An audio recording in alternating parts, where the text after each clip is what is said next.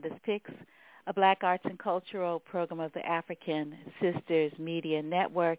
And that was um, just one um, cut on Kiazi Malonga's about to be released album. And I didn't even realize he, he didn't have a, like a whole lot of albums. But that particular one was called Tatamana. And I just love all those drums and that horn coming in. And we are joined in the studio um, by his sister, uh, Muisi-kongo Malonga, to talk about the Malonga Fest 2021, Casting Our Light grand finale. And you'll be able to hear um, Kiazi, um, I guess, play uh, some of the other. Oh, I think he's joining us. Is your brother going to be joining us? Yes, he is. Oh, I think this is him. he heard us calling his name. Wonderful. Good morning. How are you, Kiazi? How are you? Good morning. I'm doing well, and yourself? Oh, I'm well. I'm well. Your sister is in the studio, and we just finished playing one of the cuts on your album, uh, Tatamana. I just thought it'd be a really perfect intro to the show. I just love those drums, and you know, you're a drummer, and the horns are just just phenomenal. Um, today is uh, World AIDS Day, and the uh, theme this year is um, end inequalities, end AIDS, and um, um, each time, you know, each year this passes, and gosh, I think, well, HIV and AIDS has been around too long, and uh, mm-hmm. the whole idea about inequalities and and its connection to to healthcare and healthcare outcomes is something we all know. Yet it continues. You know, we think about COVID nineteen pandemic presently. Mm-hmm. You know, it's the same reason. You know, sort of the arrogance, uh, white pathology, and these First Nations. You know, positioning. So I just thought drumming. You know, we can sort of think about the ancestors. You know, your dad. Um, mm-hmm. Malonga Casquelourd, you know, Ashe, and all of the people that have passed, you know, from COVID-19 and from HIV and AIDS and ah yeah so just mm-hmm. i don't know what the what your song what the title means but i just like it's just a libation this morning for the show so i hope you don't mind yeah no i did it's definitely uh um definitely very appropriate i think um then just talking speaking to the title of the song tatamana is it speaks to like perseverance so it's it's kind mm-hmm. of um ironic that you know the topics that of today's show. You talk about you know National AIDS Day and um, just the kind of what uh, you know certain under under underserved and and you know people of color have had to go through. You have to have, has have had to go through to kind of establish and can maintain some sort of uh, you know uh, uh, regular sense of life here in this country. I mean that that that particular song I, I gave it the name Tatamana because um just just just because of the dynamic of that particular rhythm, but in my really um trying to to, to, to, to dig deeper into the culture, which requires multiple trips back to the Congo, it it, it, it takes dedication. It takes uh resilience. It takes being disappointed. It takes uh, problem solving. It takes hard work, sweat. It takes joy. It takes anger. So um, that that title, that song, kind of encompassed all of that for me, and I think it's, it's pretty um, telling, given you know that you know kind of what you just mentioned to me. So. Mm, mhm. Wow. Well, that's that's fabulous. ah, thank you so much, uh, Muisi-kongo, for for sending those particular cuts, but that one in particular, without telling me what I was listening to, it works. Yeah, you're right. It works out perfectly. So we mm-hmm. are uh, you are joining me to talk about, um, as I mentioned earlier before you joined us, Malonga Fest 2021, Casting Our Light, um, you know, which is always really important, you know, to illuminate the darkness, casting our mm-hmm. light, you know, making our presence known, uh, you know, sort of sort of uh, removing the shadows on a mm-hmm. lot of mm-hmm. levels. Mm-hmm. So um, uh, the festival started um, hmm, what was it, a couple of weeks ago or last week? Uh, it started on November 4th. Okay, a while ago. So it's been like a month. Yeah, uh, every time around this year we you know take time out to pause and um actually celebrate our father's birthday, which is November 5th.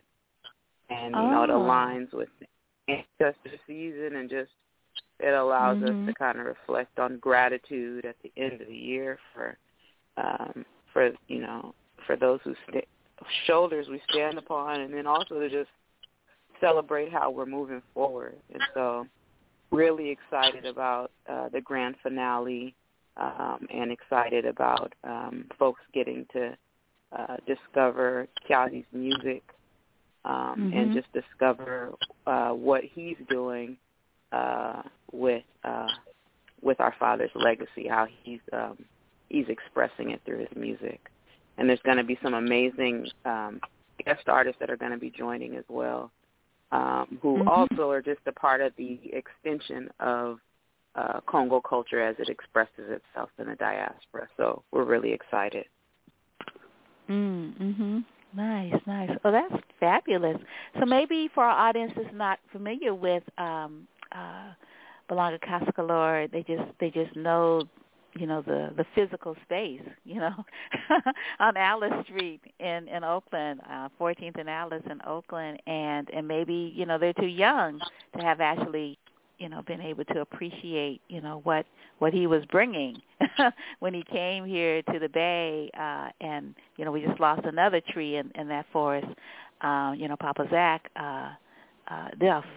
Um recently and um it's like wow um, you know, the children, you know, the women, uh, culture uh, bearers, and like yourself, you're a culture caretaker. You write in your um, in your bio, teaching and performing artist and arts administrator, and uh, your art practice is steeped in staunch Bay Area legacy of cultural preservation, social justice, and service through art. And maybe you could talk a little bit about, you know, sort of what you've been up to and um, and and how this all fits into that. Um, and then I know, you know, both of you all are, you know, highly decorated insofar as the letters, you know, um, insofar as I think, uh, Kiazi, you teach at, at Stanford University and I think you you are also an alumnus of Stanford. And I'm not sure about you, Musi Congo, if you are also an alumnus, but I know you and your sister um, and your mother was an educator, and I mean, you know, and your your uh, extended and and and broader family, um, you know, your one of your your older sister is uh, a wonderful performance artist, uh, actor. So anyway, and you grew up in Little Nairobi, um, which is a place that I think your father um, was really was one of the people that kind of really established it as a place of African culture. So anyway, if you all want to talk a little bit about more details about yourselves and and how you know this this honoring of your father um, and his legacy is just sort of par uh, you know, part and parcel of what you all do. And, uh, you know, Congo, you know, in the Bay, because I've always seen you all as like, you know, really sort of, you know, African and American and just, just really bringing it all these years. Wow, that was you a want lot. to take the first shot? I was going to say, yeah, go ahead and take, it. go ahead and take it. I just, I'll rebound on that one. Uh, all right, all right. Uh, okay. Uh, Ms. Wanda. All right, that was powerful, powerful intro. Um, let's see. So, uh, Malonga Casquelourd, uh, for those who don't know, uh, was just a powerful um, pioneer and ambassador in African cultural art forms who came to this country in the early 70s, first starting in New York and then uh, came here to um, the Bay Area in, at the end of 1976 and landed in this place called Little Nairobi, which was just a very, very special place on earth. Uh, there were, you know, there was a very close vote. Uh, that city is called East Palo Alto, but you know, with a few more votes, it would have been known as Nairobi, California. So there are just a lot of brilliant minds uh, a lot of uh, Pan African movement happening there. Uh, there was a, a, a college that was started. by by those pioneers at that time and a whole school system that was African centered. And so some of the people that come out of that some of the people that come out of that community um, are still doing wonderful things today. And then just as far as our father is concerned, um, he just was a man uh, of the people um, and was very dynamic and a leader and a strategist as it relates to uh, cultural arts and really just invested a lot in people. Like he was a grower of people, and it just happens that you know the arts was one of the mediums that he did that through. Um, and so we just try to continue in that vein, uh, continue to preserve culture for future generations, um, continue to use it as a means of healing for the community, safe space for uh, people to find themselves, for people of African descent to to find their culture. Because you know they say that I think they said the stat was about 42 percent of all enslaved Africans uh, who came to this country are from the Congo region. So uh, it's our culture as a community, and we should tap in. Thank you. um, I think just to maybe chime in, and you you said it pretty pretty well. I think it's just you know kind of taking passing that baton, like you mentioned, um, just different titans, different baobabs, different huge pillars in the community passed on, and that's a, part of life. Um, and I think one of the things that is wonderful is that you know speaking about um, you know Papa Zach or speaking about my fathers that they they during their time here they they had such an impact. It raised so many you know in many cases generations of families, mothers whose daughters came and danced and then they had children and were involved in the culture. And so it's just about continuing to to kind of build that community and also expand on the culture because you know speaking particularly about Congolese culture it's rich right? And so one of my main things has been um you know taking kind of the body of work you know our father did and then just trying to expand beyond that and figuring out because you know the Congo has uh 52 53 ethnic groups and so that is kind of an endless body of knowledge that can continue to be shared. The more, you know, research that I'm able to do and kind of share, the more connections and and ways that you kind of find you're able to not only to relate to people on the continent, but but also people here uh, in the United States. So the work is is never ending. You're constantly redefining and rediscovering yourself and and and inside the work, and and, and you, you hope that you just have a, a positive impact. You, you're uplifting to the community, and and and, and you also kind of are are, are, are kind of a sharer and, and and and of the culture that you know folks here in the states um, really should know more about. Mm-hmm. Yeah. So, um, tell us a little bit about yourselves. Um, you know, what was it like? Um, you know, growing up with um, uh, such a rich heritage, uh, you know, present. And I'm, you know, it it definitely probably set you off from your from from children that didn't necessarily know their heritage. Um, because you were getting it on both sides. You were getting it on your mom's side and your dad's side. You know, very um, uh, conscious people, and um, and then you know it hasn't always been um, popular and in vogue to claim one's African person, you know, in this culture. Yet you were like unapologetically, unapologetically, and still remain unapologetic. And and then you you've highlighted in your festival, you know, some really wonderful um, uh, thinkers and and movers like uh, Dr. Uh, Fu-Kiau and um, and you have some collaborators you mentioned, but you didn't mention um, that you're also that are also present. So, so you could talk a little bit about you know some of these these legacies that and and this um, collaborative sort of fabric that you all you know are, are really fortunate to have been able to to partake of um, in in real time and as opposed to reading about it and hearing other people talk about it because you know a lot of these folks are no longer with us but you knew them. You grew up with them. You grew up with sort of this legacy and now you're like translating it. And then Kiazi, why don't you talk some more about about your album and sort of you know how you put it together who's on it and, Mhm. and what you're going to be talking about this weekend at the listening party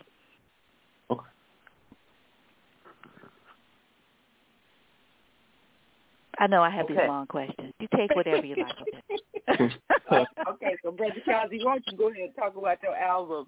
Let me Then talk I'll about my just album. ruminate on some of the other stuff. okay, no problem. Okay. So the album is, is titled Tembo Kyangoma. Tembo Kyangoma is is a title that means, and it's and it's funny that you mentioned kind of like you know Africans growing up in America.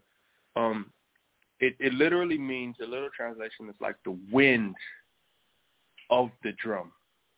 Like, and I I kind of visually envisioned kind of a sound wave, but I guess the easiest uh uh example to give is when you pull up to like a stoplight and there's the car next to you with the huge subwoofers and you feel that vibration right? It's like something you feel that physical that's rattling your car. That is what Tembo Kyangoma is. It's like the, the that wind that vibration that force from the drum. So that's the title of the album um my goal there was really just to introduce first or reintroduce in my i guess my vision or my from my perspective um my take on on traditional Congolese music um as as I as I was taught it with of course um different areas where I where I kind of expand beyond and do a little cross cultural um collaboration. So in terms of percussion, it's primarily um myself playing all of the the dingoma,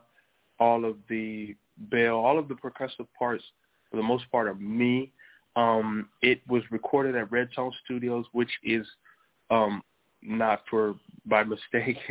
uh, also in East Palo Alto, so there's a lot coming out of this community. Uh, um, and I did a lot of, of the work in collaboration, editing, um, um, mixing with, with Justin Phipps, who's who's a genius uh, musically in, in his own right, and it was a great journey. Um, yeah, and it was just it, it's it's it's an it's an album of music, so there are no vocals um, or singing on this album because I really wanted to connect with with the audience, with my my listeners, to just have them feel and understand um, the music. I had a wonderful time doing it. We released two singles.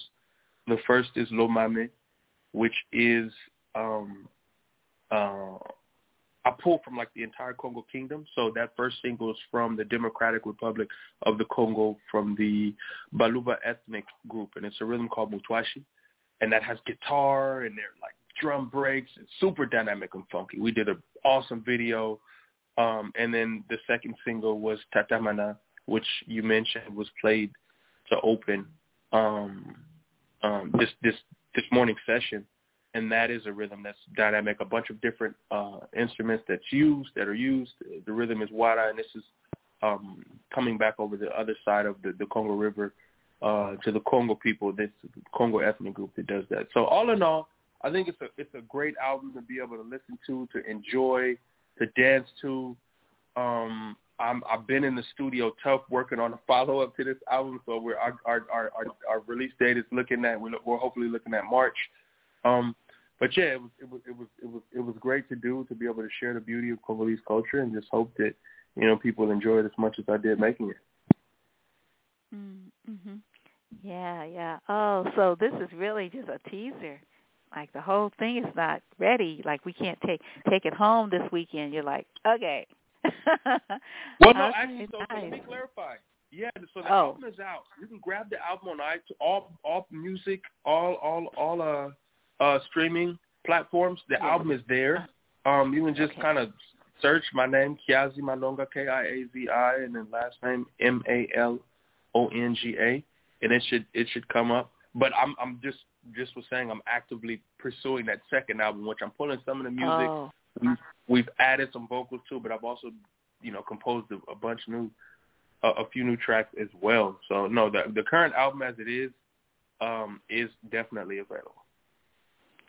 Oh, that's cool. Wow, you're gonna have a follow up you know, what do they call it, a sophomore release that quickly. That's Yeah, so you're gonna be exactly. doing this like every every um every uh quarter you're gonna be coming out with something new maybe. Since there's so When much when- with fifty two fifty two ethnic groups or fifty two languages, something big. Yeah, 52 ethnic groups. Yeah, I'm, I, they say there's a proverb in in in in uh in Kikongo that basically the literal translation is, "Hey, while you have teeth, eat corn," which means strike while the iron is hot. So while I have the energy, Mm. while I have the opportunity, um, I'm gonna be trying to produce and create as much music as possible. So yes, I have. We are slated for a sophomore release um, shortly after the new year. Awesome, awesome. Looking forward to it. Oh my goodness. Yeah, I was just thinking about, you know, how um uh you know, your dad would would be um you know, consulting with folks like um Alonzo King's uh, Line Contemporary Ballet and I remember when when uh, Alonzo did that really wonderful piece like way back. and it was it was featuring on on the um uh on the people, you know, of the forest, you know, um Mhm. Ituri Forest, uh, and I think that's how you pronounce it, I'm not sure. And um and it was like there's this word that's used to reference um these folks that's uh um that's insulting or pejorative.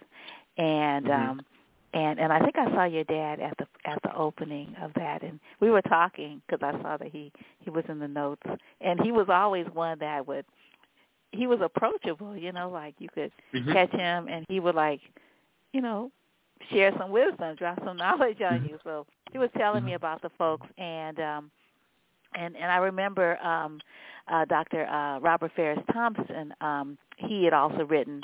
Um, I think he wrote a book about about these folks, and I was really fascinated um, with you know the folks that lived in the forest. I think forests are Mhm. pretty magical, and and Mhm. you know and, and making clothes out of the bark, using the bark as as paper, um, Mhm. and just just sort of you know being able to be um, in concert with with the natural environment and not you know using what you have to use, but not destroying the environment.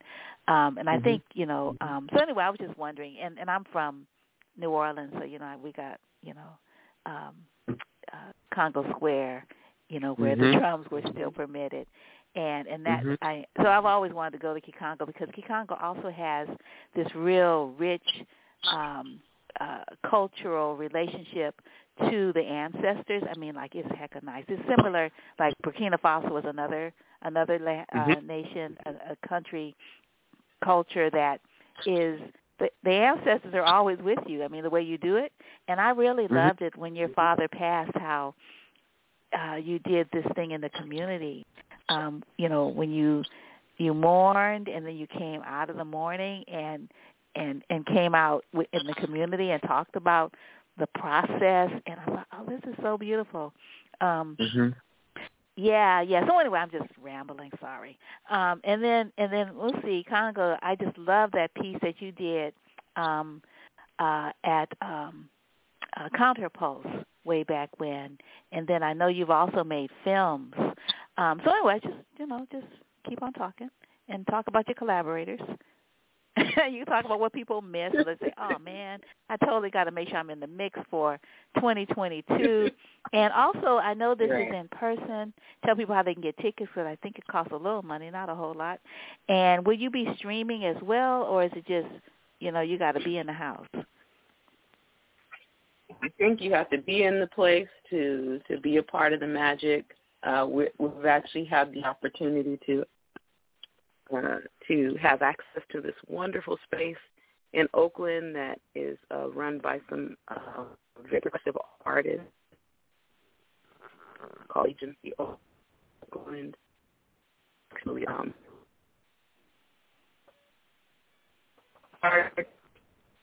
You, you're breaking up a little bit, um, Missy can you hear me? Now I can. Yeah, so I missed Okay. I missed the whole thing around the about this place. Okay, the space. whole thing. Okay, yeah. So uh, we are the event this Saturday is taking place at the Agency Oakland. Really, really large and airy space that allows us to uh, be socially distant, and um, it's a masked up event. Uh, we have some amazing uh, collaborators. Kiazi and um, the Afro-Peruvian Coalition are preparing some nice things. There's going to be some beautiful Ngoma music happening there. We have Africa We Dance that's going to be doing a floor show. DJ Kobe, uh, who's going to be on the ones and twos, and um, uh, a guest poet, Deidre White, will be a part of the lineup. So it's it's going to be a really full event, and it's just an opportunity to to kind of close out what's been a really rich season uh, where we've been just shining the light in different ways and trying to create spaces for the community to gather safely after, you know, having been confined and isolated for so long. Um, so we're just inviting people to come out. We're doing everything possible to make sure that it's uh, as safe as possible, that we're gathering as safe as possible around capacity and even around the venue that we chose. Um, and uh, so we're just hoping that people will come out and experience this music um, that was created in the pandemic. I'll keep to, uh, in my uh, outreach to folks. I'm saying it's one of the best things to come out of this pandemic. You know, some of us mm-hmm. went down, and some of us were, were able to like create things, and um, and um, and so I believe Kelsey's really done that with his album. Um, and this is kind of the first opportunity that we've had to kind of celebrate it in a way that you know we can gather, not virtually. So excited for people to download it, to be present, um, to come and hear the music, to hear the collaborations that are happening with the uh, special guests. And um, people can purchase tickets at Eventbrite. It's ten bucks. Hmm. Um, and what a good deal! Ten yeah. bucks. Whoa! Try to keep it affordable wow. because we want people to come. We don't want money to be a barrier uh, for people to mm-hmm. get access to good healing music. Mhm. Oh, nice, nice. You guys still there? Yeah, yeah. Just waiting for you to jump in uh, oh. and oh, add to the conversation. no, no, it's okay. Um, you know, I mean, I asked you a whole lot of things um because uh, you know it's been a month. mm-hmm.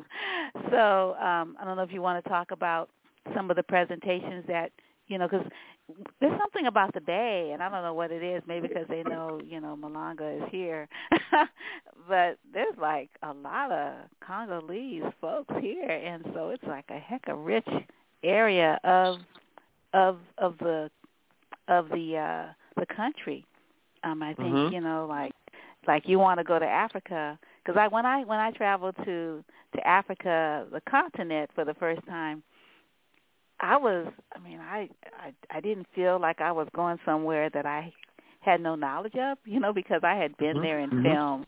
I had been there mm-hmm. in, in dance classes, you know, that Saturday dance class that you all, you know, held space for, you know, your dad, and then you all would be there leading, and you'd be drumming, you know, comedy, mm-hmm. and um, uh, and yeah, and and so when I went, I'm like, dang, where's all the music? You know, it's like I need to bring Oakland with me because mm-hmm, mm-hmm, mm-hmm. it was just like this felt more, you know, here at home and here in the Bay felt more like Africa in my imagination, and it was real mm-hmm. because you know these are folks that are from the continent, you know, Senegal and and Congo and you know other places. But then when I get there, you know, it's not like the culture is just not like booming, but then, you know, it's like, okay, well, they're not they have to like work. you know, this is not what yeah. they do all the time. Yeah. So anyway, yeah. Sorry, go ahead. Mhm. No, I was I was just gonna gonna say it's a pretty fair assessment. I mean, Africa, you know, one as a continent is super dynamic, but if you just choose a a country, right? Like you depending on what you can have, you know, hundreds of different experiences in that place when you travel there based on what you're going for. You could go for educational purposes. You could go for tourists. If you're really into um, learning about the culture, you can also go for that. But a lot of times in many different cultures, you, you have to be kind of linked in or locked into that community, right? And so there's sometimes where you can kind of see flashes of that out and about in the taxi on the way to the market or coming back from visiting friends or from you know, whatnot. But other than that, like some of those, a lot of those ceremonies and things are happening in private. So it's just kind of, I would say, you know, it's there, but you know, you definitely have those who are here, the Africans who have been able to bring the culture here,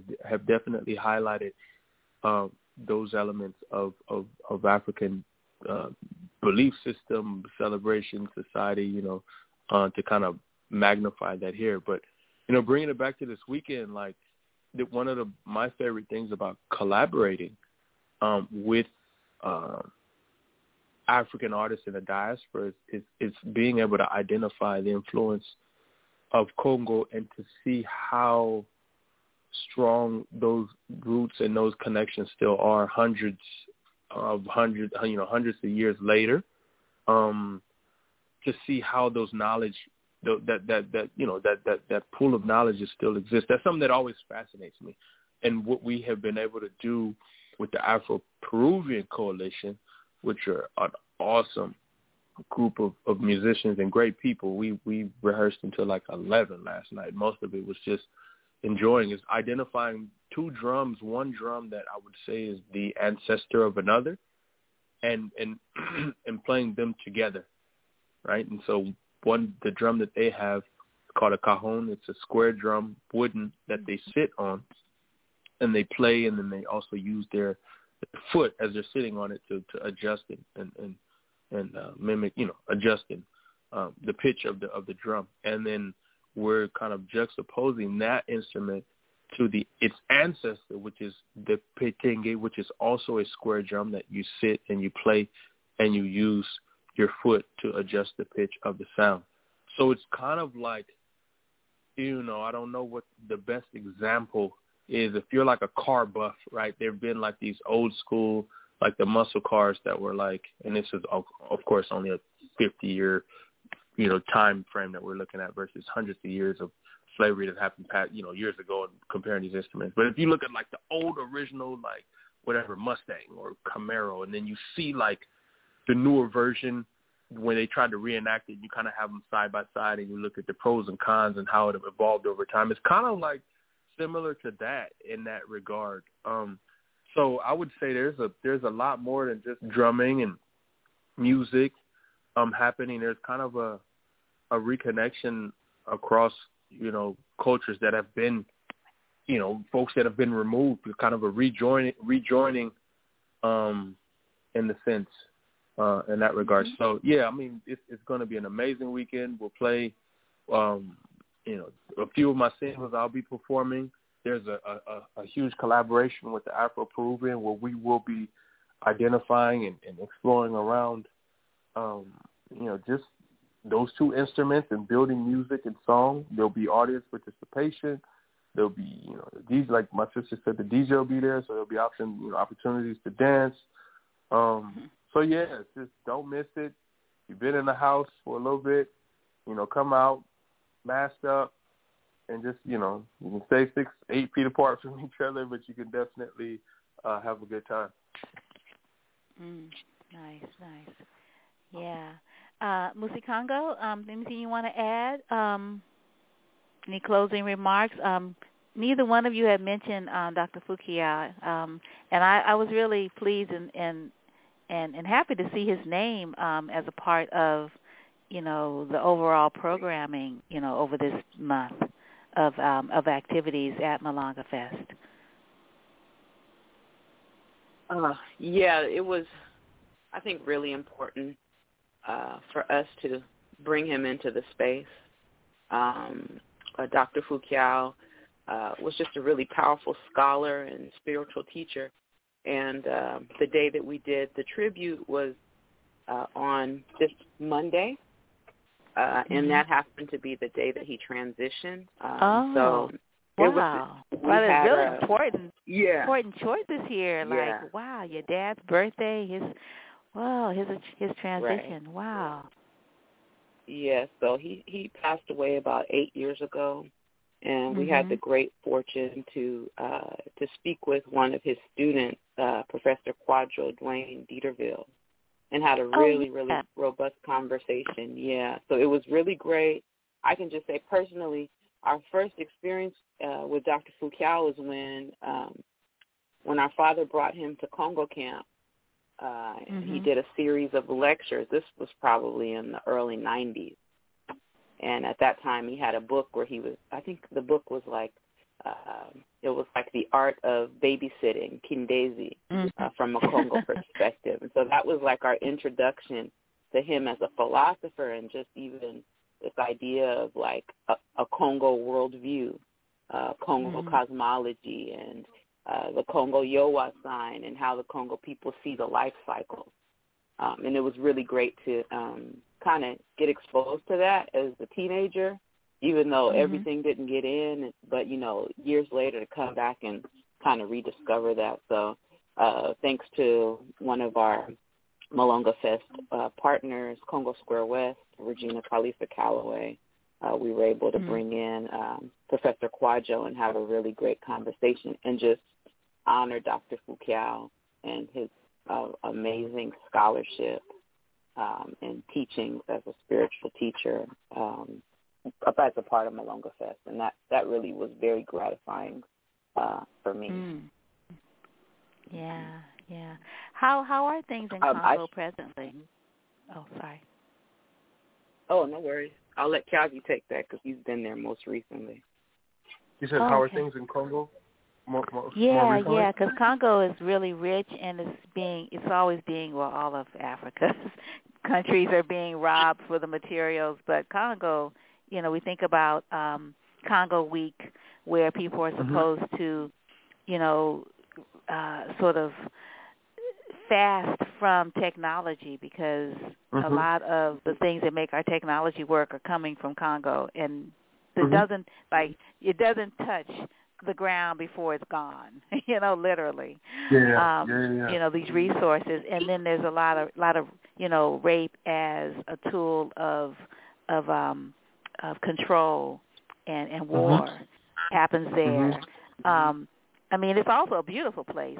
Um, and then there's like Kinshasa, Congo, you know, Kinshasa, and you've got Brazzaville, and mm-hmm. and and yeah. So anyway, um, it's always nice to know from somebody that we know what's going on mm-hmm. there on the ground. Um, you know, I, how are people think, doing?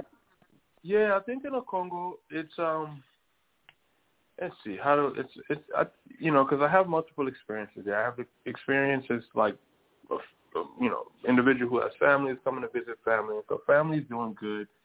Um, we mm-hmm. come from a really, really large family, so it's always good to kind of see people and chef, even meet new people who I haven't had the opportunity of um, meeting. Um, so from that perspective, it's it's doing you know, it's, it's it's good for me. I think uh, artistically, Congo is is thriving. I also have an artistic experience when I go. I um you know most recently started the recording of the second album, but also more primarily, I go to learn, you know, and so the arts are, are flourishing. There is a, and I'm trying to be a pioneer to push back against what comes from the West is the best, right? And so you have that mm-hmm. influence into tradition, and I think a lot of indigenous cultures can can identify with that. And it's just like, nah, bro, like understand that what we have as our culture. In the Congo, you may breathe it, sleep it, wake up to it, eat it, so you you don't see it as thing rich and valuable. But I try to reinstill people lean into that because that is what makes us different. Understanding, you know, or mimicking or recreating what you see on TV or on the internet, Facebook, with you know everything that's outside of the country. It's like cool to be connected to the world, but don't allow that to you know, re, you know, take the space of your own, your knowledge of, of, of self and your own culture. And so I think that there is a, uh, I wouldn't necessarily say struggle that is happening there, but there is some ebbs and flows as, as it relates to that on the cultural um, and artistic tip. Because you want to keep those traditions alive, right? And we come from an oral culture, and so a lot of that, if you, it's not taught, um, there aren't necessarily many you know, our libraries are elders that we have, right? And our time on this mm-hmm. earth is, is numbered. And so as time happens or continues to pass, you know, people people uh they pass they they pass away. So so it's important to kind of keep that moving. And I would say just in general from an overall kind of maybe political, socio-economic. Um, Congo is still in a developing state, you know, so there's still still things that are challenging as it relates to, to surviving there, where where you have where you talk about water, clean water, you talk about electricity. On a whole other conversation, I started, you know, Felisa Energy, which is the organization that that expanded the access to renewable energy um, mm. through off-grid solar, and we we've done some great work there. So that was kind of my outside of my artistic work, a way for me to take my my educational background and try to make a difference. But I would I would say from that socioeconomic point, you have you know folks who are pretty wealthy, and then you have some that more working class folks that kind of struggle, and that's where the heartbeat of the community is. But there are hardships that kind of make life um, a bit more difficult. And so it just keeps me um, empowered to want to continue to shed a light on Congolese culture outside of the country so that it increases people's knowledge about like, you know, just where it's at, what what what what the culture is like, and then you know people will be interested in going, and and people will be more aware about the issues.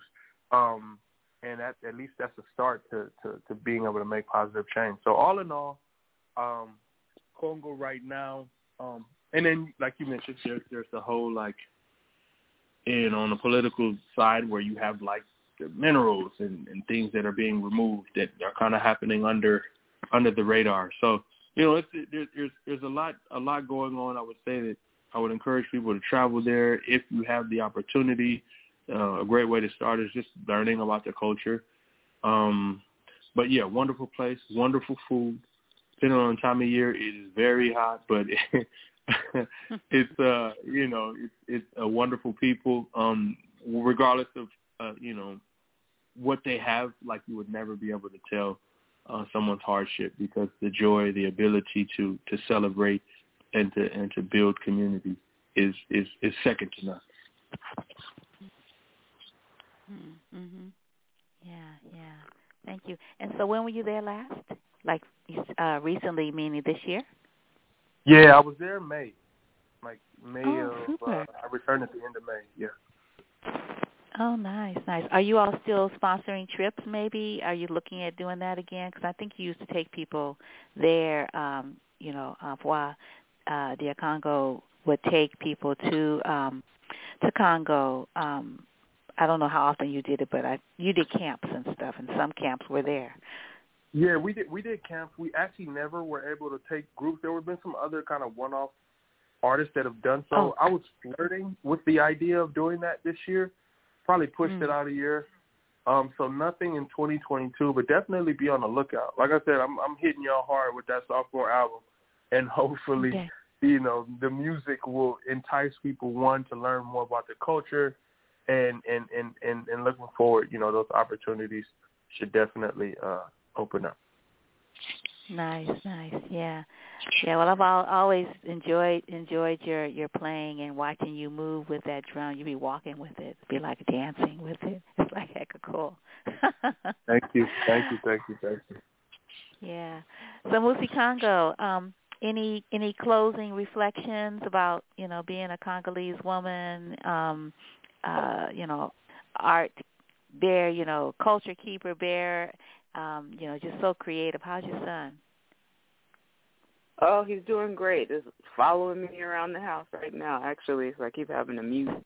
Um, uh, reflections. I just feel very fortunate. I feel very fortunate to uh, be able to create spaces where people can um, find themselves in Congo culture um, and uh, and just the universal, universal universality of it, um, especially if you're from the diaspora. So mm-hmm.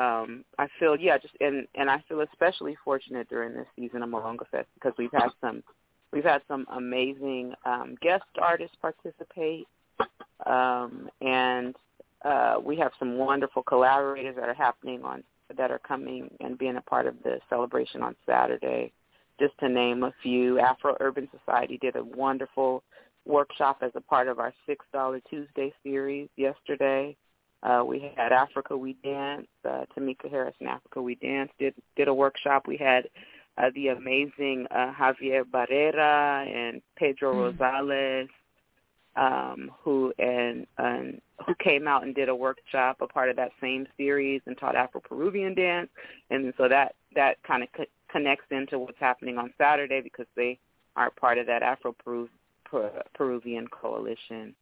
Um, and then, mm-hmm. of course, we had um, uh, we had a, a film screening uh, on Zoom. Oh. So we provided like um, uh, just kind of a rich hybrid of in-person and virtual activities during this Malonga Fest season, all centered around this idea of casting our light, you know, casting our light in the world, kind of re-emerging after seasons of, of like, you know, darkness, isolation.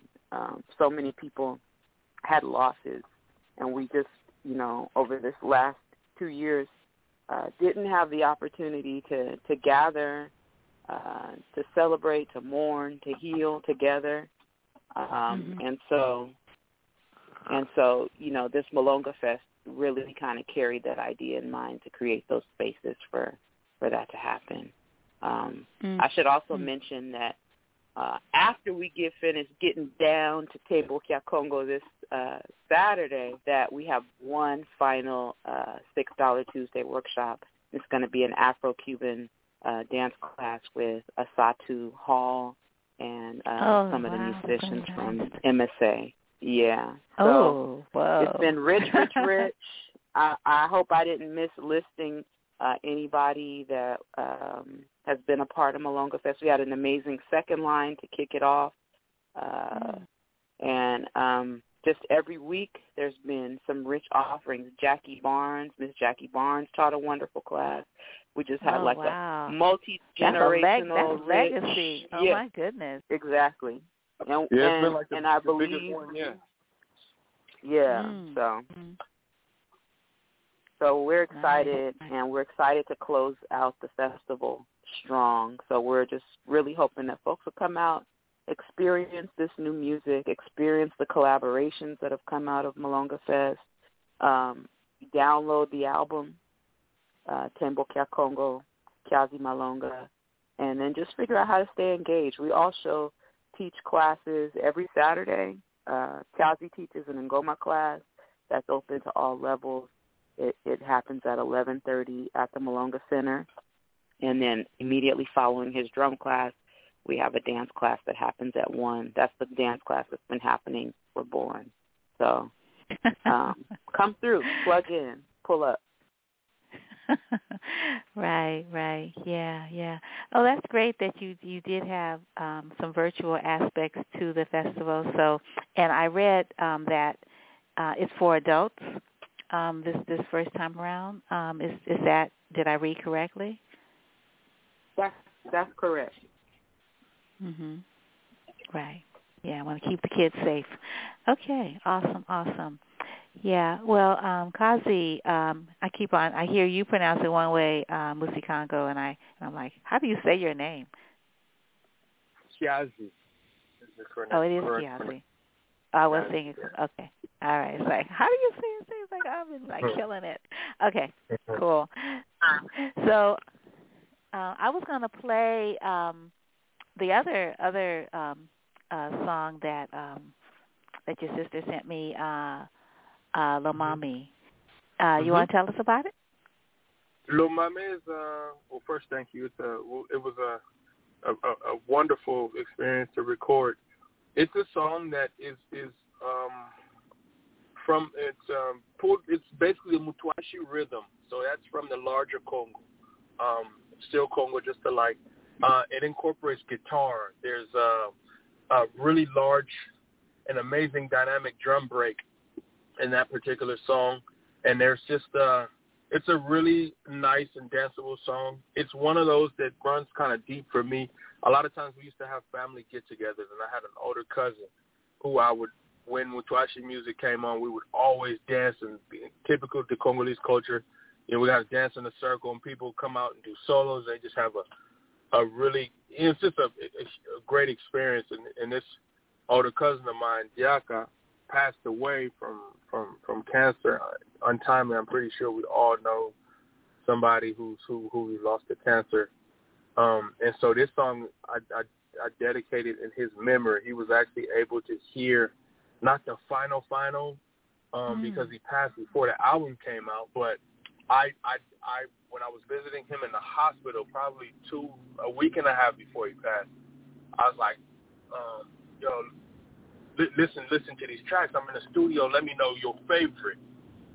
And mm-hmm. he's boom. He said, ah, this one. I'm like, yeah, man. That's how we, you know, we used to dance. We reminisce. with better times when health and we were at a family function. And so this song really kind of uh, really captures those those awesome moments, and I, I made it in in in, in you know in, in memory of him. He was actually able to hear it, so it runs deep. It's a, it's a special song for me, but it's also really freaking bomb. There's some nice guitar parts, um, and so yeah.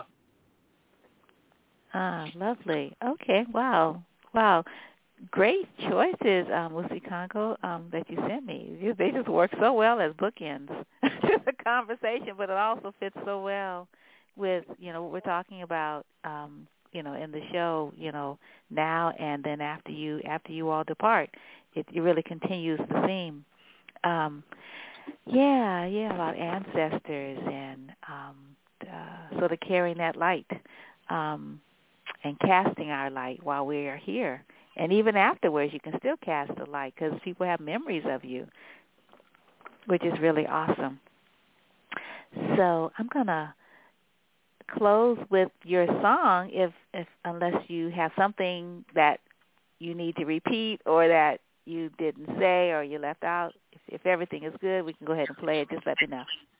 No, thank you for the opportunity to giving us, you know, a, a platform to kind of speak about our, our father's work, about the, the festival, the great work my sister has been doing. Thank you to all of those who helped behind the scenes to put all of these events um, with the with the fest, the classes, these, these you know online Zoom discussions, the workshops. Just just show there's a lot of folks that that kind of make that happen, coordinating text messages, meeting. Thank you to them, and you know, and to all of the audience and community who supported thus far. You know, thank mm-hmm. you guys. And if you have not had an opportunity to, uh, you definitely have one this Saturday. So don't miss it. All righty, yeah, and then the Tuesdays, and then your Saturday classes. Okay, well, you all take good care. Congratulations on the wonderful festival so far, and uh, yeah, I'm really happy you're continuing the cultural work. It's really necessary. It's like food for us. Thank, thank you. you. Thank you. Thank you. You're welcome.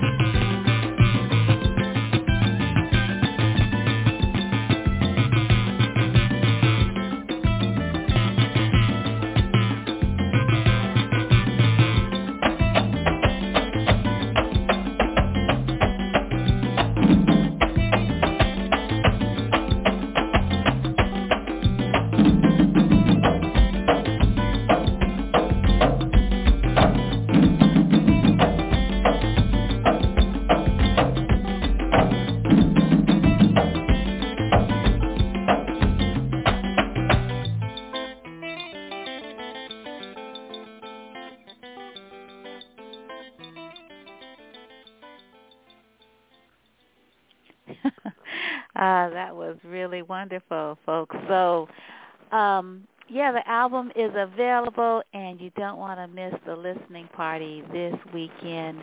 December 4th, doors open at 7 p.m. The Loom, Oakland. Um, uh, $10 in advance. You can get your ticket on Eventbrite, and I have links to it. Um, so yeah, yeah, don't miss out. Um, and certainly, you know, make sure you have your dancing shoes on because it's going to be really, really wonderful. So I am going to let folks know a little bit about some of the uh, activities for World AIDS Day. Uh, there's a um, a Zoom um, panel. It's called "When Pandemics Don't End: World AIDS Day and the Fight for Decriminalization." It's 8 p.m. Eastern Time and 5 p.m. Uh, Pacific Time, and it's uh, got a whole lot of folks that are going to be uh, um, conversing, and it's going to be moderated by Kevin Manofu. And again, um, uh, you, it's, a, it's a Zoom event. It's free. You can um, find the link at wandaspicks.com. And, and then there's a film, uh, Blue Eye Shadow. It's a true story of two Richmond, California brothers. Um, and uh, this this World AIDS Day broadcast premiere is um, from 5:30 to 6 p.m. on KOFY TV, um, and then there's going to be uh, a lifelong medical care um, follow-up discussion with HIV experts. Um, Edric Jerome is the filmmaker, and he says he wrote Blue Eye Shadow to honor the life of his late brother Eddie, uh, who the family lost to AIDS, the AIDS virus, in 1995. And he writes that though it's a deeply personal story, I feel audiences will embrace our story and relate to it, uh, relate it to their own family stories. He says, um, he says that he's proud of the way the project developed from a short story to a stage play, and now this film, and uh, and people can sort of reflect on how many um, folks that we've lost as a community to this virus, and and prevention is certainly the key um, uh, to contracting this disease, which continues. Um, people are still contracting HIV. People are still dying from AIDS, but uh, at this point, it's not necessary because we know a whole lot of ways to prevent the transmission of this particular disease.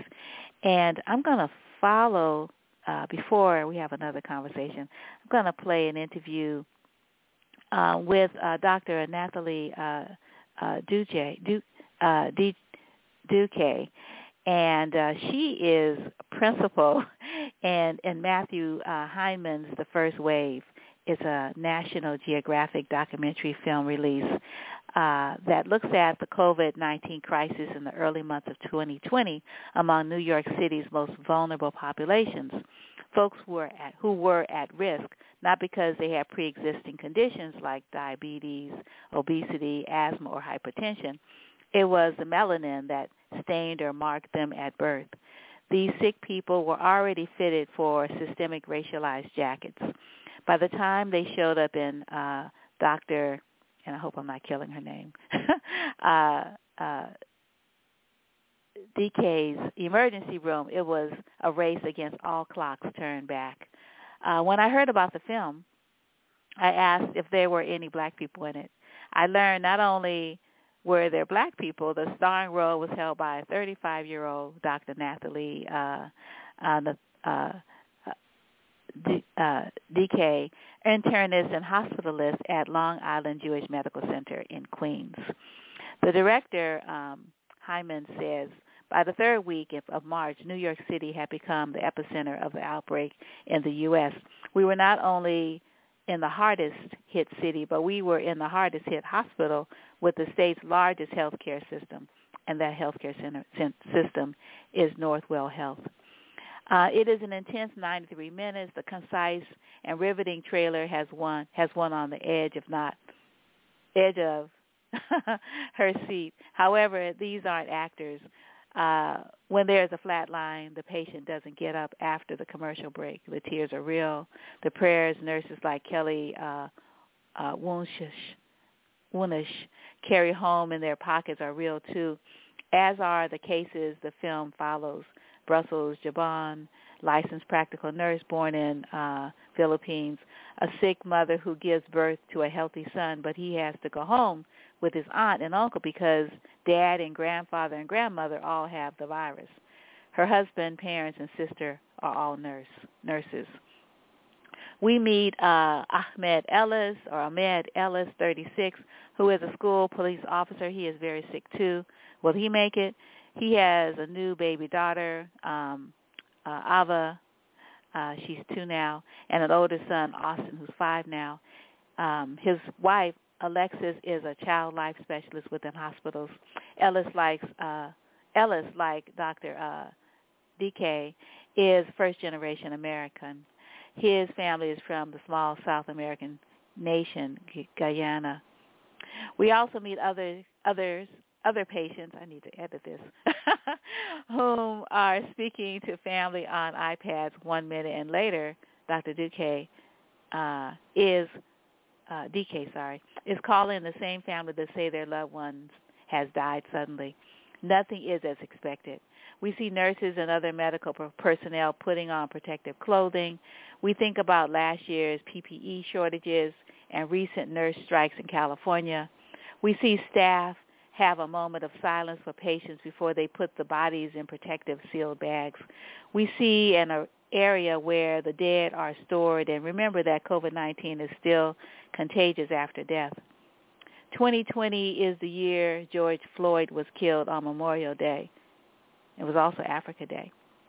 The irony of a senseless killing when so many are dying in the nation's overcrowded medical facilities is not lost on medical workers who stage a silent protest it is a powerful moment in the film where we see all the doctors, nurses, and other medical professionals stand in solidarity with the Black Lives Matter movement. Dr. Uh, DK, or DJ, sorry, um, speaks to a young man who wants a policeman to acknowledge his pain. She tells him to go home to his people who love him. She tells this man that this moment is not worth his life. I think about the people who have turned their bodies into bombs, Dr. Uh, uh, I gotta keep on. I see her name all these different ways. DeJay's acknowledgement, acknowledgement um, humanizes the situation, and we see the youth hug her and cry. We can do this for each other. Dr. Uh, DeJay uh, says in a recent interview. She says there are not enough black people, let alone black women physicians in popular culture or cinema she says this film can change this. She is still black. She says she did not leave her people behind when she stepped into her current position. I think about other jobs she could have chosen, yet she decided to work in an emergency room, ground zero for black and brown people, poor people, people without insurance. A Dogon descendant, Dr. Uh, or, yeah, Dejay, DK, uh, uh, is serious. Smile. Um, Sirius as in uh, Sirius as in the constellation. We have a lovely conversation. She knows wellness is only possible when we all commit to it. She said the public urgency is gone, yet the threat has not lessened. She says we need to have more community discussions so people can protect themselves from infection. In this way, we can all stay healthy.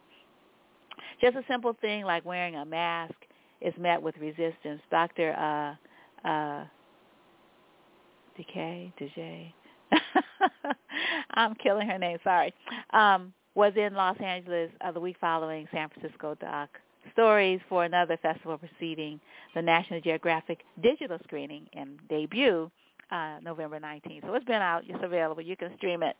Uh, the first wave is an important document for those who work in the medical field, but more so for the survivors and their families, for citizens who take their health for granted, and for everyone who likes a good story with powerful themes and lasting impressions.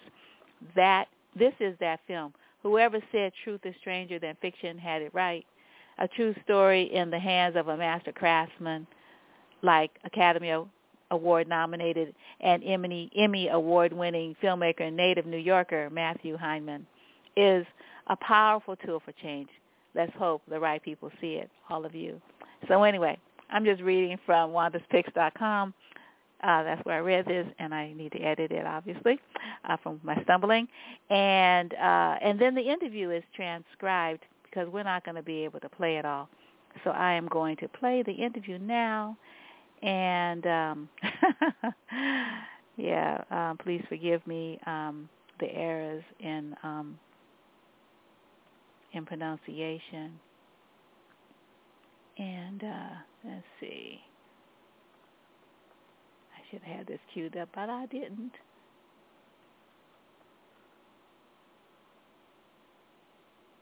Let's see. Oh, here we are. Okay, so we're not going to be play, be able to play. We're just really going to just tease you. uh, but here's the teaser. It was a really great conversation. Really powerful woman.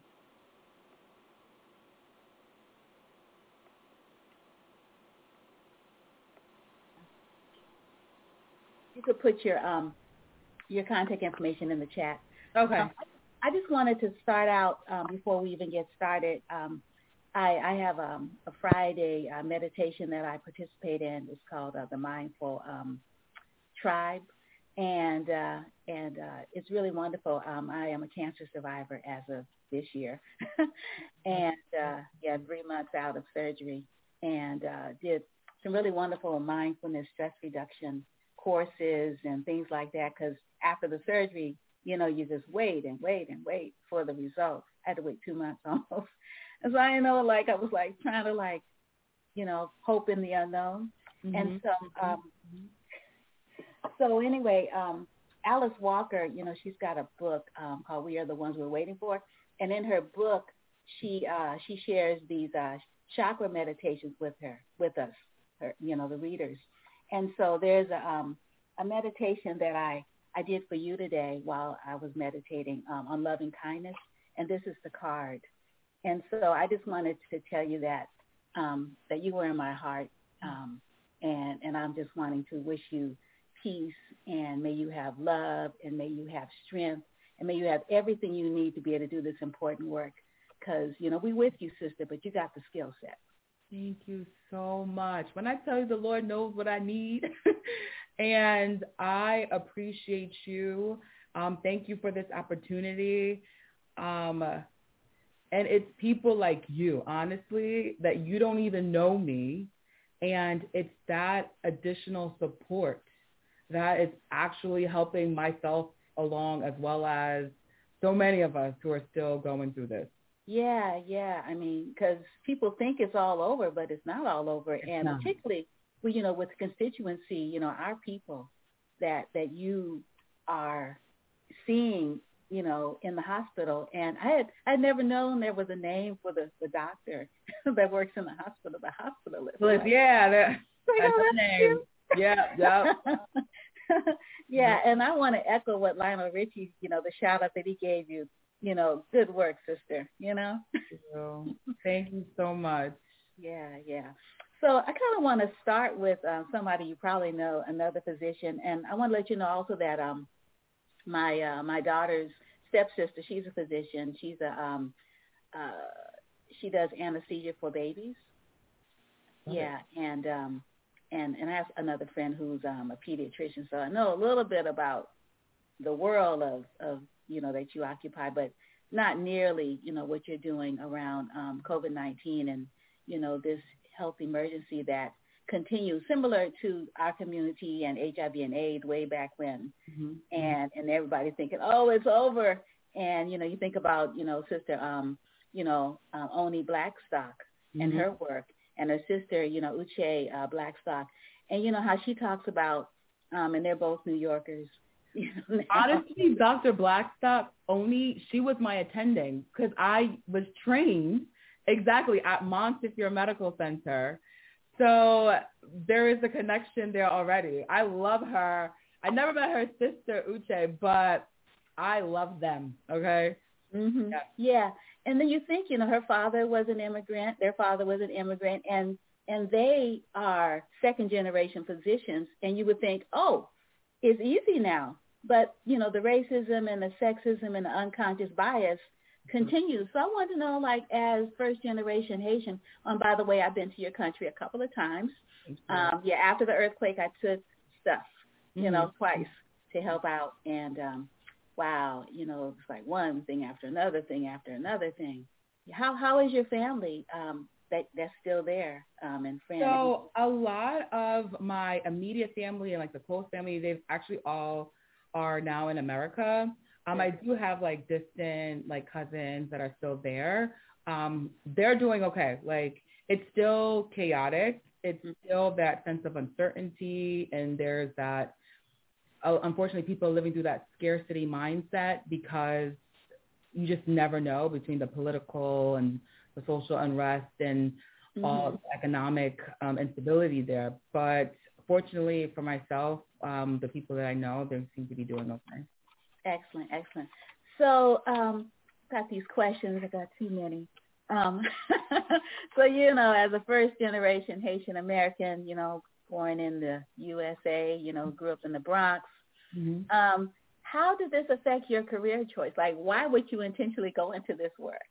Right. Okay. So, honestly, sometimes the culture, Haitian parents, they love them a doctor, a lawyer, or any one of those fields. But for me, I personally get true joy and I am passionate with getting to meet people and to be able to connect with them. And then on top of it, I am mentally challenged and stimulated through science and I excelled in it and I appreciate and I'm in awe of like the human body and the inner workings mm-hmm. and that marriage between those two joys of mine um, led me to the path of medicine in terms of it is a way for me to connect with people despite their backgrounds because when you're sick, you're sick, okay? Um, that kind of helped propel me into that world of medicine where I can help people maintain or get to a quality of life that's sustainable for them to live the life that they want to live. Mhm. Mhm. Yeah, yeah. And and you're young, aren't you? Like early 30s or something? Thanks. And thank you for say, saying that 30s is still young. So I am 35. I'm 35. Yeah, yeah, but yeah. you're heck of young. Thank you, thank you. The my little cousin doesn't think so. She's like, oh my god. She's like, like you're old now. I'm like, really? yeah, I really love it when you have a birthday um in in Zoom, and I think it's a surprise. Um, on on you know yeah. on camera. I like, know, I know. Because at that moment, I was so unfamiliar with Zoom. Even now, I am not the best Zoom guru. Um, so when my sister told me, oh, it was just supposed to be like a couple of people. That's what they told me um, for my birthday. And she was like, you got to click the link and you got to do this. I'm like, what are you talking about? Like, oh my God, this is a lot. And then all of a sudden I see a pop-up of faces, happy birthday. And at that moment, to be, to visually see how loved I am and appreciate, like appreciated, that just gave me such an overwhelming feeling of gratitude, of joy, of like blessed at that moment because I was struggling. Like you are, like I was constantly seeing death in the hospital. And one, when I saw them on the screen, I knew that they were okay. Like no one was sick. And it just it was phenomenal. I I'm forever grateful for my sister for like putting it together and everyone who showed up because mm-hmm. I am definitely blessed in terms of my support system and who I have in my life. Mm-hmm. Yeah, yeah, yeah. That was a beautiful moment. There's so many beautiful moments in the film where you know, uh, you know, we're sort of taken away from you know the urgency of of the uh, of the illness uh, to have these moments where you know, people are cheering out in the street, just clapping and playing music and saying, you know, we see you, um, you know, doctors and other folks that can't stay home, can't be, you know, be distanced. mm-hmm. because we need you to keep working. Mm-hmm. And I just love those moments in the film. And and you are a heck of fierce. I mean, you know, you got your, you. you know, you go to the protest, and and then you go up between the policeman and this child, who is, you know, just consumed with grief. Uh, and that's that's such a beautiful moment. So don't don't get me wrong, I love a compliment, and I appreciate being perceived as being fierce, but at that moment, like at, at these moments, it really boils down to we are human beings that we want to be seen, we want to be heard fully and wholly. When I met that gentleman, I, I didn't know who he was. I've never met this boy in my life. I still, he's not a boy. I apologize. I take that back. When I overheard him talking to that police officer, he literally came as a truth that I am not someone you envision as a target. I am not someone who's less than you. I am not someone who automatically should be feared or whose life is not worthy of living. Mm-hmm. He just wanted to be acknowledged.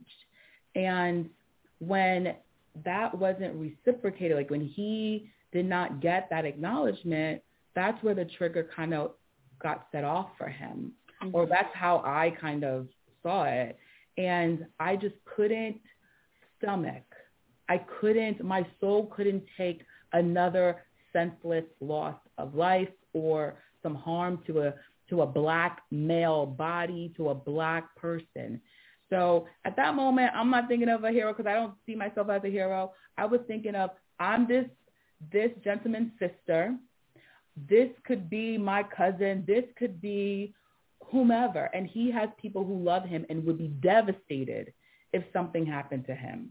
Mm-hmm. So I said, not on my watch. So whatever I could do to kind of intercede at that moment, that's what I ultimately ended up doing. And just to give a sense of validation that you are seen, you are heard, you have a community behind you, you have a tribe that you may not see, you may not know, but we are rooting for you. Mm-hmm. So that's kind of the thing that was all running through my mind at the time. Mm-hmm.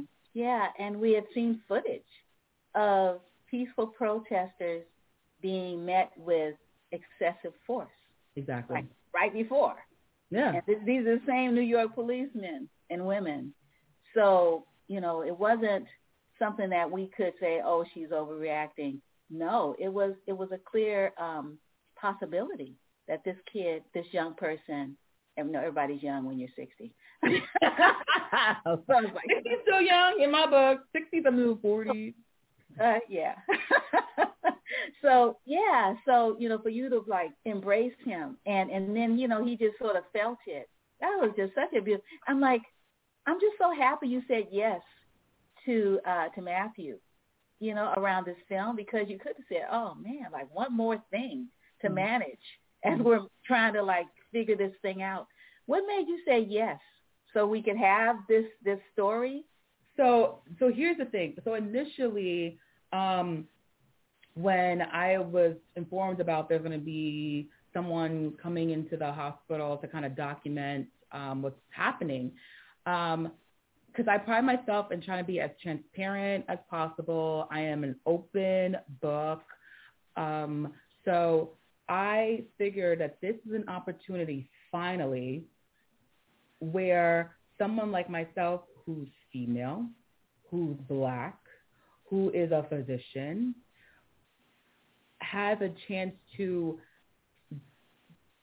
speak up and be seen and to allow people to see a different perspective that still may be relatable even though it's not your life.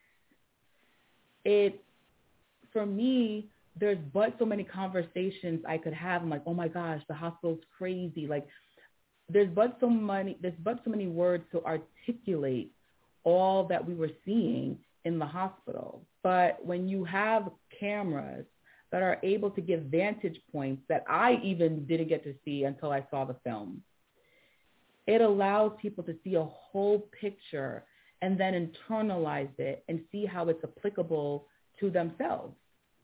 And then that in return is a way to advocate for what we deserve, for what we want, and for a better quality of life. So I feel my I, I just feel like I'm a vessel for change at times, and if I could be that, then I'm gonna be it.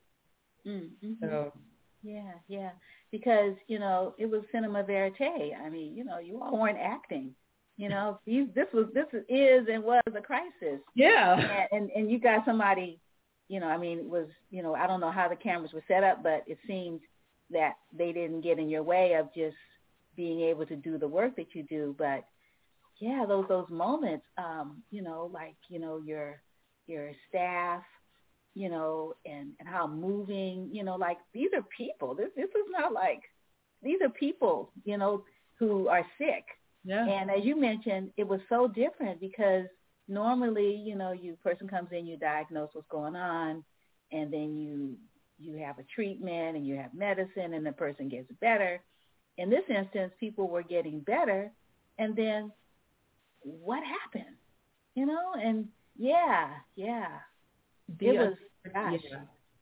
So the chaos was unfathomable, especially in the beginning, between the lack of PPE.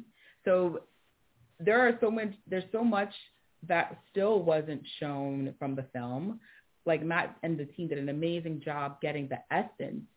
But when you live the day to day, working in such chaos initially, it was in a, in a way organized chaos, but we're literally running from one end to the other end of the hospital. We're running trying to find the materials we need to do care. We're having all this additional gowns and masks and all that stuff. The physical, the physicality of being a physician at that time was actually way different. Like we were working under such different conditions that we're used to. So on top of that, conquering a new entity of this disease, the syndrome, where one minute a patient we think may be recovering, but then yet a complication occurs that sets this ongoing chain reaction that no matter what we do at this point, the ultimate ending, the outcome is not what we want and people are suffering and losing life, it is a tough thing to to work through and to process and to witness. So being able to have this, like at this point, the film is literally a historical document to some degree where we have what it was like in real time, mm-hmm. how New York City had to deal with this pandemic. Mm-hmm. Right. Yeah. So sorry to interrupt. Uh, three minute warning. Three minutes. Oh my God. Well, we went on for a little bit longer than three minutes, um, but you can read the uh, you can read the content of the interview on WandaSpicks.com. uh, but anyway, it was a great conversation, and it's a great film. And we're going to be talking some more about films. Uh, good morning, uh, Romany. How are you? Uh, it's Romany, actually. How are you doing? Romy, thank you. oh, I'm Romany, fine. I yeah. was just responding. I was okay. responding to an email you sent me that I didn't see, and I'm like, oh, dang, missed that. um, but anyway, no, no worries. It's gonna be hecka easy because you are the expert, uh, Romany. Um, you know this festival because you have been uh, doing this work. Gosh, um, you write that you 18 are years. you were yeah yeah that's a long time. You should you could do this with your eyes closed. Uh and i'm really sorry for the time. I know it's too early. So hopefully um, you know be, you, you got your coffee or your tea. Yeah. um yeah but you were born in san francisco in the late uh 1950s you're right. So i think we're peers. Uh i grew up in san francisco Okay. too but not in not in uh daly city but you grew up in the east side of daly city and you Yeah. are back in San Francisco. Hmm? Yep. yep. Back home. Yeah, yeah. What schools you go to? Oh, let's see. well, I, we got bounced all over the place in grade school. Uh, you know, they kept Mm. switching us back and forth with the, you know, not having enough, not having enough kids here, not having and having too many there. I went to Jefferson Oh. High School. Okay. Uh, you know, and then after that, I did some junior college at Skyline. Took some Okay. classes there.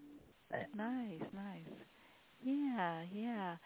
So you are producer, programmer, herder of cats. so are you also what a, a call it. director? Like how did you how did you hook up with SF Indie and another hole in the head specifically? Well, um, George is the, the director, and he George, Eric, and I are partners in this. Um, but Mm. uh, you know, George is the George owns the name, so he gets the last word on a lot of things. Um, but no, uh, what happened was I was a big fan of film festivals, and I um, there was I there was another uh, festival outfit who shall remain nameless um, because they uh, they had a, a genre film festival, horror, science fiction, things like that, that I was very fond of, and then they discontinued it for whatever reason they chose, and uh, I was pretty steamed about that. And when SF Indie decided to start up a genre festival, I I threw in my lot with them and started helping out with that festival. I helped out with some of the other uh, film festivals at SF Indie for a while, but uh, now I just concentrate on another hole in the head. mhm. Yeah. And um last year was my first time attending because I thought, "Oh, they're scary movies," but that's not true. There's a lot of movies for people that are scary like me. Uh, I mean, really, really good ones. Oh my goodness, I just had so much fun last year, um, and like now I am like a fan fan. I mean, Doc Fest was the one um, that I was like, okay, I can do this because they're documentaries, right? but on another hole in the head, you know, particularly you know some of the earlier um, pictures that illustrated, you know, like the graphics. I'm like, oh no, I can't do this. Um, but yeah, I had a great conversation last year um, with. Um, I'm not certain which one of the folks I spoke to. Benji, it But- was Benji, he's a programmer. Okay, yeah, yeah, and you know, really calmed me down. And and I came, and I'm like, wow, this is I've been missing out. This is so good. Oh my gosh. so there's 15 days of fantastic films, and I just love, you know, the opening where you can just watch trailers and talk to the directors, and that's tonight. So talk to us Yep. about, just give us an overview, and it's free. You know, you could just, I just registered. I'm like, oh, I almost missed this too, and yeah, and it's not full yet. so Nope, yeah, talk quite. about like tonight and just sort of lay out the lay of the land for us a little bit. And don't forget to give the website. Uh, okay, yeah. The web our website is A H I T H. It's the initials for another hole in the head dot com. Um, easy to find. Um, well, uh, kind of caught me off guard here. I don't know what we will tonight on Zoom. We'll be uh, having a coming attractions show. We'll be rolling trailers and um, trying to get uh, trying to get as many film uh, filmmakers on to say hello to the audience, maybe answer a couple of questions. Um, try and get as many people in there as we can. Um, you know, and it, it'll be everything: the features, the shorts. Um, that's kind of all it is. Is you know, it's just a big party with, with, tra- Yeah, with yeah. trailers and talking and hanging out. Right, right. Yeah, people can, you know, the chat box is going to be enabled, and so, Oh, that's right. you know, people who um are not familiar with how fun it is to talk to the creatives behind the movies, you know, the actors, the directors, the people that put this all together. Like, why did you choose this film over that film? And I'm sure, like, how many films did you sort through for, and how many films are in this this particular um iteration of Another Hole in the Head? Uh, we have something in the neighborhood. I can't remember if it's just over or just under 250. Yeah, I guess it's just over 250 films that we wound up choosing out of Mhm. over 1,100. What? You watched eleven hundred yeah. films. I when do you start? Like right after George it and ends? Eric, George and Eric and some yeah, George and Eric and some of the other programmers watched some other things, but uh, you know, the Mhm. short films are kind of my my responsibility. Mm. So it's like I may I may not get to see every single one. Um, Mhm. you know, I have other people that kind of help me because it's 1100 1100 films and about 850 of those were short films. So it you know, it, I can't watch everything. I do have people that watch things for me to, you know, and just sort of give their opinion and then I go from there and watch them through and decide, you know, some some things I choose for like curated collections like I've got um I've got a little block of westerns that uh, that's going to be showing online, and every year, uh, every year that I have enough films, I do a little thing called Dark Rainbow, which is LGBT plus films in the genre, Mm. you know, science fiction and horror. Um, I've got two editions of that this year. We got we really got a lot of good films. So I choose films for that, and then anything else that's good but doesn't necessarily fit a niche winds up going into the assorted flavors uh, collections. We've got six of those this year. So, ah, yeah. assorted flavor. It sounds like ice cream. Actually, we use can pictures of candy for the Okay, the website. okay, to, to yeah, it's like you know, one looks like Skittles, another one looks like M and M's, just so they look different. You know. Mhm. Mhm. Nice, nice, nice. Oh, that's great. So, um I know you have in person, you have online. So, tell tell people sort of like tonight is online. Um how how you all working, you know, screenings in theaters, online. How is that working? Um and yeah, because I know last year was all online, but this year I think it's a mix. So where are you screening? Is it the Roxy? Um, and no, okay. Um, no, it's uh we our theatrical home is the New People Cinema in Japantown. It's on Post Street. It's Okay. in it's true underground cinema. It's in the basement of the New People building, which is right ac- like right across the street from Benihana on Post Street. Okay, um, yeah. If, you, if you're ever passing by, it's a big, it's like a three-story glass, you know, um, like retail building, but it's got this bright orange doorway. You can't miss it. Um, but then you go into their lobby and then go downstairs, and we're down there. The lobby for the theater and the theater are down there. Mhm. Um, let's see. So, well, uh, we'll, you know, with the COVID and everything, with theater management, we uh, will. The place holds about 140 to 150 people, but we're going to be taping off about half of the seats, and uh, you know, like every other seat, so people can social distance. Um, I should mention for anybody that's planning to come down, you will need to show your vaccination card and you will have to be masked the whole time you're in the building. Um, the, theater management demands it. We'll, we'll lose our contract if we don't enforce it. So, you know, sorry for anybody that's going to be uncomfortable with that, but those, you know, we, those are the rules we have to live with. Um, Mhm. So we'll be starting uh, that. The theatrical shows will start on Friday. We're starting off with a 3D movie called Leda. Um, it's an art film. It's not like your your you know your old fashioned monster you know scary uh, 3D movies like um, like it came from outer space or the creature from the Black Lagoon. This one's an art film. it's very surreal.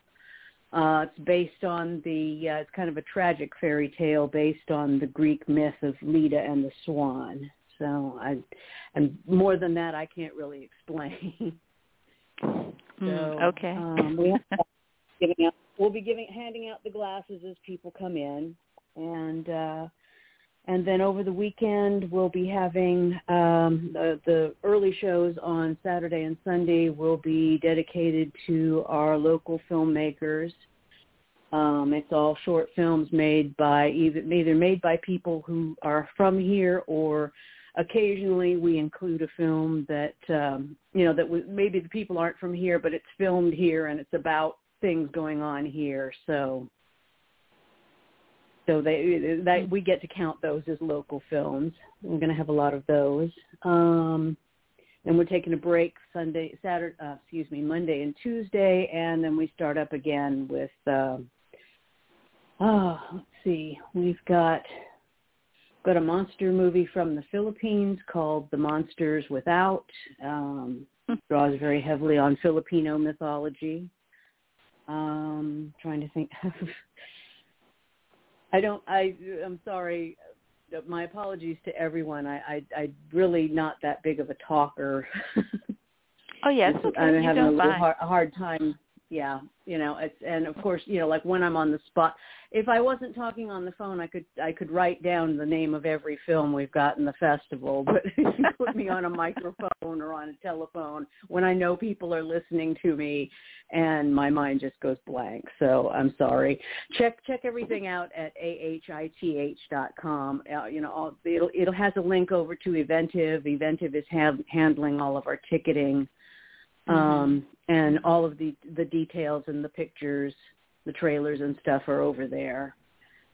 Um, Yeah. Next question. Um, yeah, yeah. Um, I think Eventive is really easy to navigate. Um, it's. I think it's your festival online was so easy. Um, I really like that because sometimes it's kind of difficult moving between films and and you know and what you want to see because you all like last year there were these blocks you pay for the block and you'd see um these films in a block and i don't know if you're doing that again are you yeah, that's what I was talking about when I said the short film collections. oh collections Uh, but- okay okay Yeah, it's you know blocks collections. It's the same thing. It's just you know some some people call them blocks. I don't. Um, okay but uh, but yeah, um, like I said, sorted flavors is a block. So is dark Mhm. both of the dark rainbows and and uh, all of the other all of the other short film blocks Mhm. collections, whatever. nice nice yeah yeah and then um i think you got you didn't have to watch them all in one sitting you you got a few days to to finish Um, you can pick. Well, actually, you have 24 hours to finish once once you actually start. The, once you start Yeah.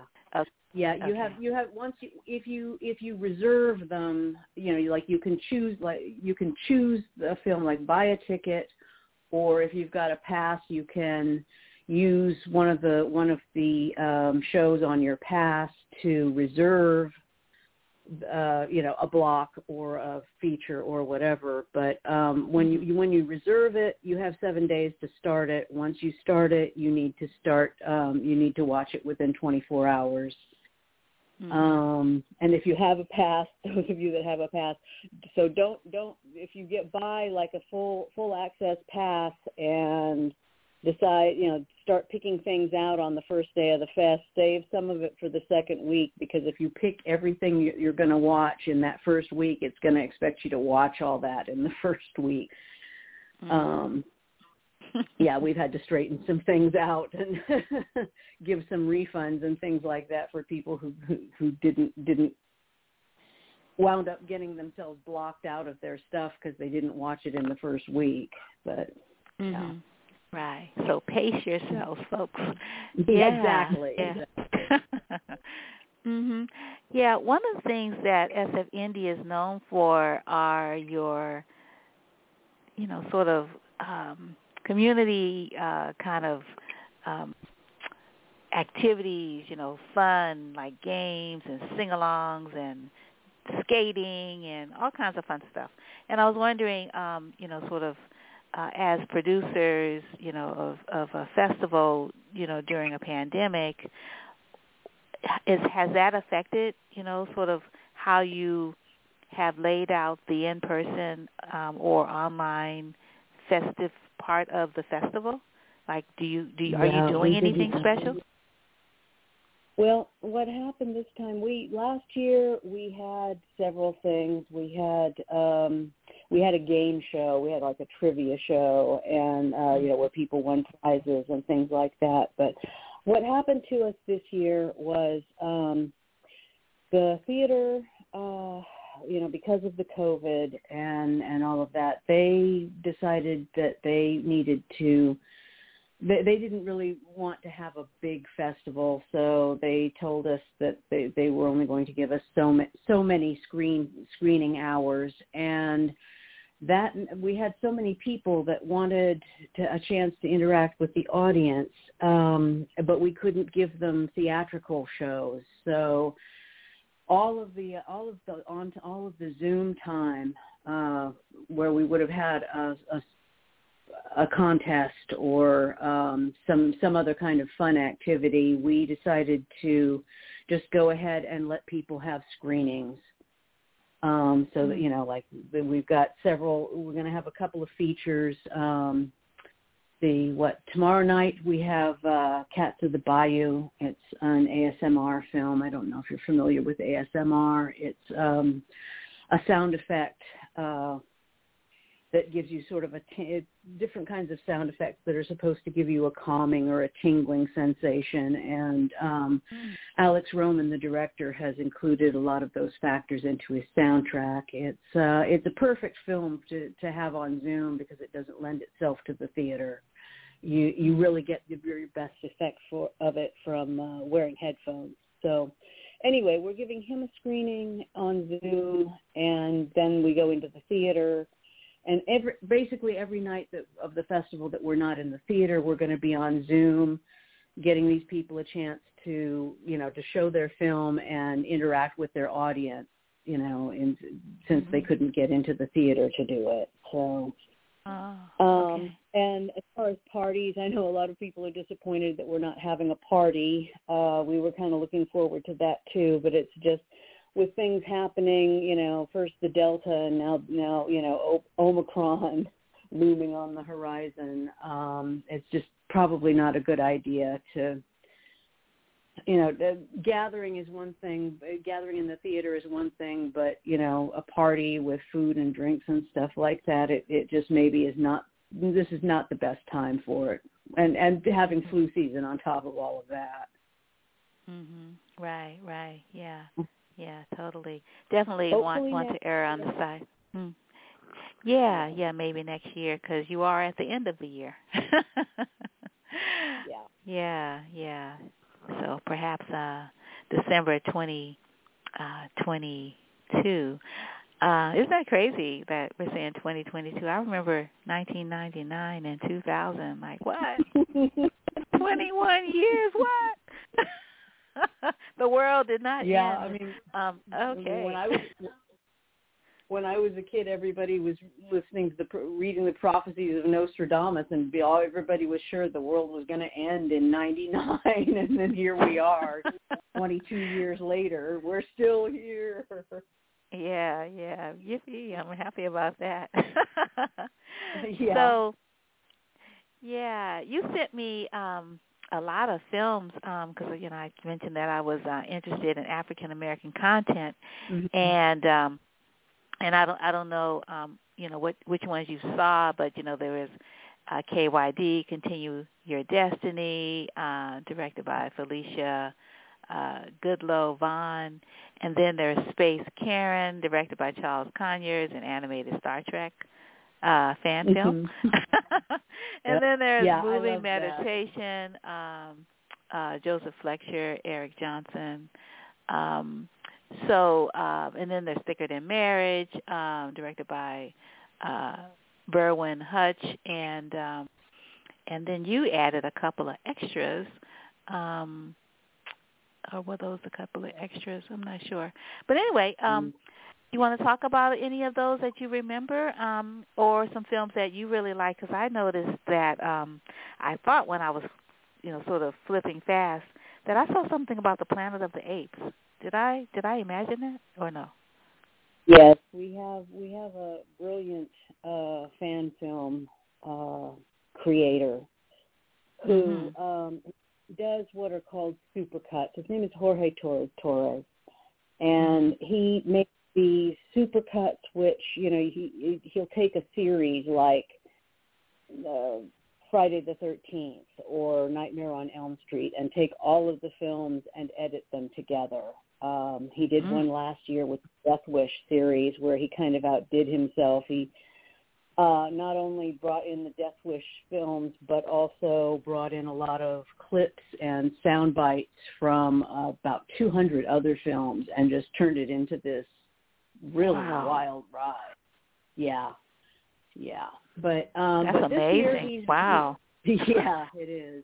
This year he's he's uh, taken the original Planet of the Apes series, not not the remakes from from uh, the last few years, but the originals from the 20th century, and um, put together a supercut of that revision of the Planet of the Apes. I have not had a chance to see that one yet, um, so I can't comment on it. He's also done one with the Rocky series, you know, the Syl- Sylvester Stallone Rocky films.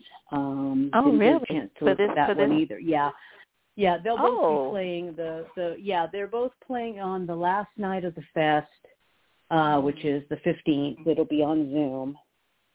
Oh. Um, so yeah, and, and ho- yeah, Benji Benji will be there hosting, and um, Jorge will be on on hand to answer questions and talk to people in between the films. And uh, yeah, so it's going to be Planet of the Apes at seven, and then um, you know whenever they get finished talking after Planet of the Apes, they'll roll Rocky. Oh, that's gonna be cool. Ooh. Yeah, it will. It will. Bookmark. Definitely. Okay. Yes, exactly. oh wow, that sounds heck of fun. Okay. And so some of these other films, did you see any of them? You want to tell us about them? I've seen so many of them. I mean, like I said, I I watched virtually all of the short films. Most Okay. of I I I took a look at most of the features. George and Eric tend to handle the features more, but I had a little Mhm. bit bit bigger hand. They were they were pretty busy this season, so um so I took a hand in some of that. Um but uh you know, it's like I, you know, I'm sorry that I'm not more not more entertaining on this subject, but it's kind of like after 1,100 films, and you know, I mean, I know they're good, and but it's like a lot of them, I'm kind of going to be watching them all over again. Mhm. Um, you know, while the festival is going, um, and it's after 1,100 films, it's hard to remember one film or two films, you know, so it's like I'll be sitting there in the theater or at home looking at them and going, "Oh yes, this one. I remember this one. This is great." oh, that's funny. Yeah, yeah. Yeah. Well, no worries. Um, and then I forgot one um, that uh, was added. I think you added Hit and Run, directed by Jeremy Benbow. And I'm like, that title's like Hit and Run. Yeah, yeah. Yeah, that Um, one. That one's that one's pretty hard hitting. Um, Mm, it's that's that's one of those cases where um, Jeremy is based in Los Angeles, but the film uh, you, it's very recognizably the the San Francisco Bay Area, San Francisco, and a few other. Uh, Mhm. I think there are a few scenes of other places in the Bay Area, but mostly it's um, San Francisco, like around the North Beach area and other things. Mhm. And the premise is that uh, there are two young men, friends. The sister of one of them has been gravely injured in a hit and run, and they they're trying desperately to uh to find you know you know how people tend to just sort of you know people see something but they don't want to say anything they just kind of disappear so Mhm. they're you know they're desperate to try and find out you know bring bring some justice for um excuse me for the one young man's sister and so they're going door to door they're handing out flyers and i won't give away the ending so go Mhm. watch it Right. Yeah, yeah. Ah, well, eleven hundred films. Oh my goodness, that's a lot. I don't know how Yeah. that feels to that watch eleven hundred course of a films. That was over the course of a year, though. I mean, that was from last Okay. January to to October. So, Okay, okay. So so we did have small some bites. time. It's just, yeah, yeah. cool, cool. Yeah, yeah. Um, you want to tell us why this festival is called Another Hole in the Head? Oh, okay. Yeah, it's the most boring explanation in the world. Um, no, what happened was when the film when the festival was first started, uh, the you know the the programmers and the the producers in charge at the time uh, looked at each other and said, you know, San Fran they were dying to do a genre festival, but you know they're going, you know, San Francisco needs another film festival like it needs another hole in the head. and so yeah, so that's what it is. It's just, you know, and it kind of it lends itself to you know we were known mo- mostly as a and we're still true to our genre roots but um but we're not just even um, in genre stuff we're not just horror we do mm-hmm. we program a lot of science fiction and fantasy as well but you know, with the with the another hole in the head, everybody tends to think, oh, a horror show. mhm. Yeah, yeah, yeah. But it's it's really a really wonderful film festival, and I'm really happy that I finally attended last year, uh, virtually. Yeah. Um, I yeah. can't do in person stuff anymore, but uh, so I'm really uh, happy that okay. you continue to have that aspect of the festival for those of us that ah, we just miss. You know, we miss so much because we can't get out, um, you know, to those kind of things. So really, really happy I, that even though you're even though you're back in the theater, you you remember remember sort of the audience uh, expansion, yeah. you know, by having online access. Well, I, I kind of tend to think that um, that the the the the on demand the and the online uh the we're definitely never going to turn loose of the zoom the live online stuff uh through the zoom and mm-hmm. you know we see that there's a uh, we we would like to not have to rely on eventives on demand stuff so heavily you know if if if we weren't having a pandemic it wouldn't be like that but um but i really don't think i think that on demand and uh, the virtual concept, uh, the virtual aspect of festivals, I don't think that's going to go away. Um, and we were kind of into this, you know, a few years ago. We, um, a couple of years, like 2017, we did a couple of virtual reality film festivals. And by that, I don't mean we showed virtual reality films. I mean, we had a theater in virtual reality and we had people come in from all over the world to sit in this mm. little viewing area with us and watch the films and talk about them, kind of like the way we do in, with the Zoom, except yeah. that you know there was a visual. You know, we weren't able to really see each other as we are. Everybody had an avatar. Most of them looked like robots, but mm-hmm. but oh, um, that's cool.